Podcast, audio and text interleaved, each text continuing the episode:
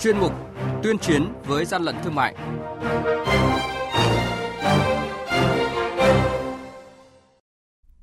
Thưa quý vị và các bạn, quản lý thị trường tỉnh Thanh Hóa đã thu giữ hơn 7 tấn thịt sấy rút thịt không rõ nguồn gốc. Tây Ninh tiêu hủy gần 14 tấn hàng hóa vi phạm hành chính. Từ ngày 15 tháng 10 tới sẽ tăng mức xử phạt đối với hành vi bán hàng hóa nhập lậu. Đây là những thông tin sẽ có trong chuyên mục tuyên chiến với gian lận thương mại hôm nay.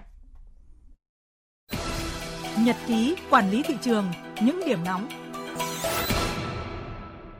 Thưa quý vị, thưa các bạn, gần 7 tấn thịt sấy khô cùng gần 1 tấn ruốc thịt, ruốc sấy hương biển, bánh tráng các loại và nước sốt không rõ nguồn gốc được chứa trong hai kho vừa bị đội quản lý thị trường số 10 thuộc Cục Quản lý Thị trường tỉnh Thanh Hóa kiểm tra thu giữ. Chủ kho hàng là ông Nguyễn Hữu Dũng có địa chỉ tại xã Hoàng Giang, huyện Hoàng Hóa, tỉnh Thanh Hóa. Tại thời điểm kiểm tra, chủ kho hàng chưa xuất trình được hóa đơn chứng từ chứng minh nguồn gốc xuất xứ. Mới đây, đội quản lý thị trường số 9, Cục Quản lý Thị trường tỉnh Hà Giang kiểm tra ô tô biển kiểm soát 89C13400 do ông Lã Văn Trức ở xã Yên Định, huyện Bắc Mê, tỉnh Hà Giang điều khiển. Phát hiện hơn một tấn sủi cảo các loại, chả mực dạng viên được đóng gói trong các túi có chữ nước ngoài. Bà Trương Thị Thắm, cư trú tại tổ 14 phường Minh Khai, thành phố Hà Giang, khai nhận là chủ hàng và không xuất trình được hóa đơn, chứng từ liên quan đến lô hàng này. Hàng nhái, hàng giả, hậu quả khôn lường.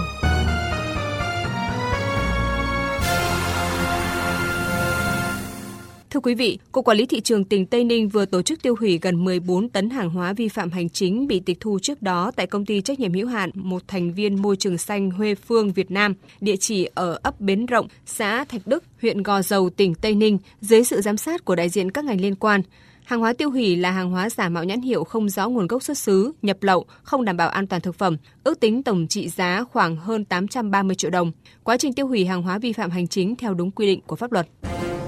Quý vị và các bạn đang nghe chuyên mục Tuyên chiến với gian lận thương mại. Hãy nhớ số điện thoại đường dây nóng của chuyên mục là 038 85 77 800 và 1900 88 86 55.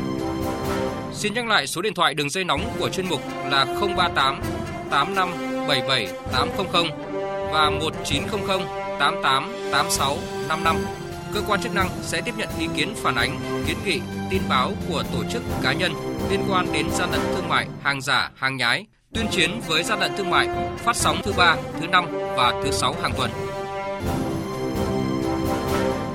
Thưa quý vị và các bạn, chỉ còn gần 10 ngày nữa, Nghị định 98-2020 về quy định xử phạt vi phạm hành chính trong hoạt động thương mại, sản xuất, buôn bán hàng giả, hàng cấm và bảo vệ quyền lợi người tiêu dùng chính thức có hiệu lực. Phóng viên Đài tiếng nói Việt Nam ghi nhận một số ý kiến của lực lượng chức năng về nội dung này. Theo Nghị định 98-2020 thì từ ngày 15 tháng 10, cá nhân kinh doanh hàng nhập lậu sẽ bị phạt từ 500.000 đồng đến 50 triệu đồng, tùy thuộc giá trị hàng hóa nhập lậu. Còn tổ chức vi phạm kinh doanh hàng lậu sẽ bị phạt từ 1 triệu đến 100 triệu đồng. Thậm chí mức phạt này có thể tăng lên gấp đôi tùy theo trường hợp cụ thể là lực lượng kiểm tra kiểm soát thị trường hàng hóa, ông Nguyễn Kỳ Minh, tổ trưởng tổ 368, phó tránh văn phòng Tổng cục Quản lý thị trường cho biết, các đối tượng xấu tận dụng môi trường, lợi dụng thương mại điện tử để bán những sản phẩm không rõ nguồn gốc xuất xứ, nhập lậu, xâm phạm bản quyền. Để giảm cái tình trạng này thì một là đối với lực lượng quản lý thị trường thì cần tăng cường công tác kiểm tra kiểm soát thị trường trên địa bàn đặc biệt, những tuyến vận chuyển hàng lậu nóng như là những tỉnh thành và các đường biên giới có các kho tàng bến bãi lớn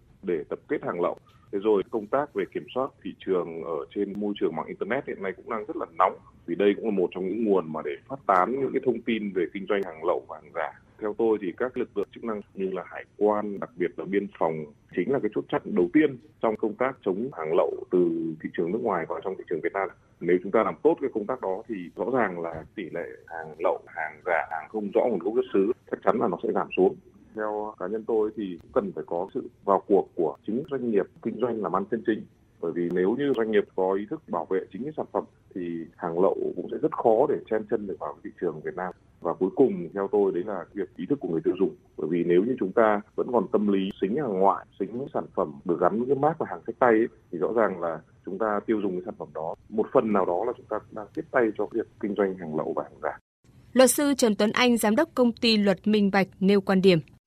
98 sắp tới có hiệu lực sẽ nâng cái mức xử phạt lên. Và theo tôi, điều này nó cũng phù hợp với xu thế phát triển hiện nay. Đặc biệt là nó phù hợp với cái thực trạng buôn bán hàng sách tay một cách tràn lan trên thị trường. Những người lợi dụng cái hàng sách tay, hàng miễn thuế để đưa hàng về qua những cái con đường tiểu ngạch, không khai báo hải quan, dẫn đến cái tình trạng thứ nhất là nhà nước thất thu thuế, thứ hai là không kiểm soát được chất lượng của những mặt hàng này. Đầu tiên cần phải tăng cường việc kiểm tra, kiểm soát lại các kênh bán hàng online có như vậy mới hạn chế được tình trạng buôn bán. Đối với những mặt hàng này, chúng ta sẽ truy xuất ra được những cái cơ sở nào đang thực hiện. Sau đấy chúng ta tiến hành xử phạt vi phạm hành chính. Chúng ta công khai thì vừa mang tính chất răn đe, cũng như mang tính chất giáo dục, phòng ngừa vi phạm chung. Ngoài ra tăng cường hoạt động giáo dục, tuyên truyền pháp luật để ngay cả bản thân những người bán hàng online, họ cũng phải ý thức được rằng đây là những hành vi vi phạm pháp luật và có thể bị xử lý rất nặng. Nếu trong trường hợp mà bị xử lý vi phạm hành chính rồi mà vẫn còn tiếp tục kinh doanh buôn bán thì có thể bị truy cứu trách nhiệm hình sự. Nếu có như vậy thì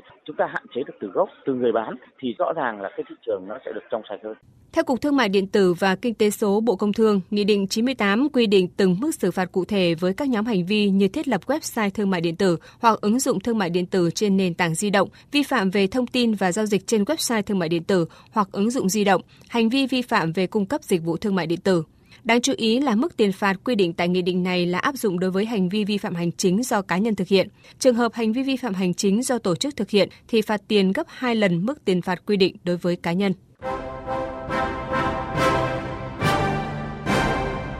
Chung tay chống hàng gian, hàng giả, bảo vệ người tiêu dùng.